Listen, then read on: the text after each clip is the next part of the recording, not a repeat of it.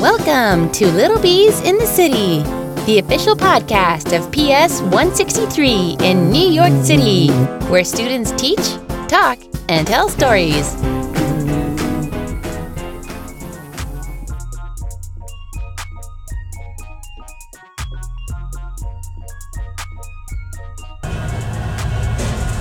Hi, my name is Jose. Welcome to Little Bees in the City. Today I will be talking about Minecraft.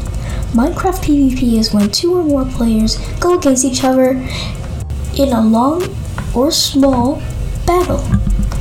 Minecraft PvP isn't the only thing you can do. You can also try and be- beat the game by defeating the Wither and the Ender Dragon boss.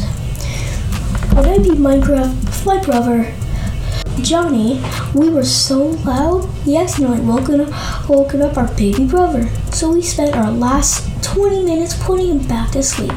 My favorite thing to do is build in Minecraft. When you build in Minecraft, you can make many things like houses and redstone contraptions. Anyways, that's all for our Minecraft adventure.